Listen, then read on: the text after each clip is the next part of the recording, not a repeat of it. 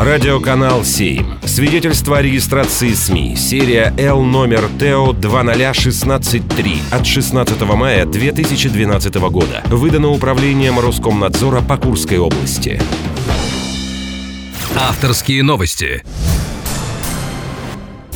Здравствуйте, это педагог Центра детского творчества города Курска, глава региональной федерации гиревого спорта Владимир Григорьев. В выпуске авторских новостей я расскажу о главных, на мой взгляд, событиях недели из жизни Курска.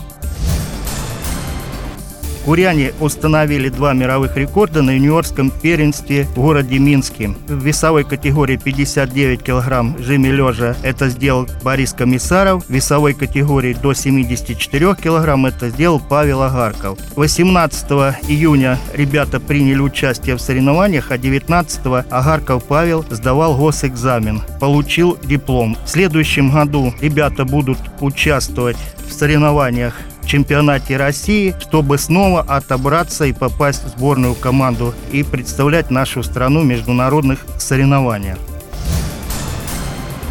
Баскетболистка Курского «Динамо» Анастасия Лагунова стала самой результативной на отборочном этапе чемпионата Европы 3 на 3 во Франции. В пяти матчах она записала на свой счет 38 очков. В связи с этим хотелось бы сказать, что баскетбол традиционный 5 на 5, чтобы подхватили эту эстафету и добились также хороших результатов на международной арене.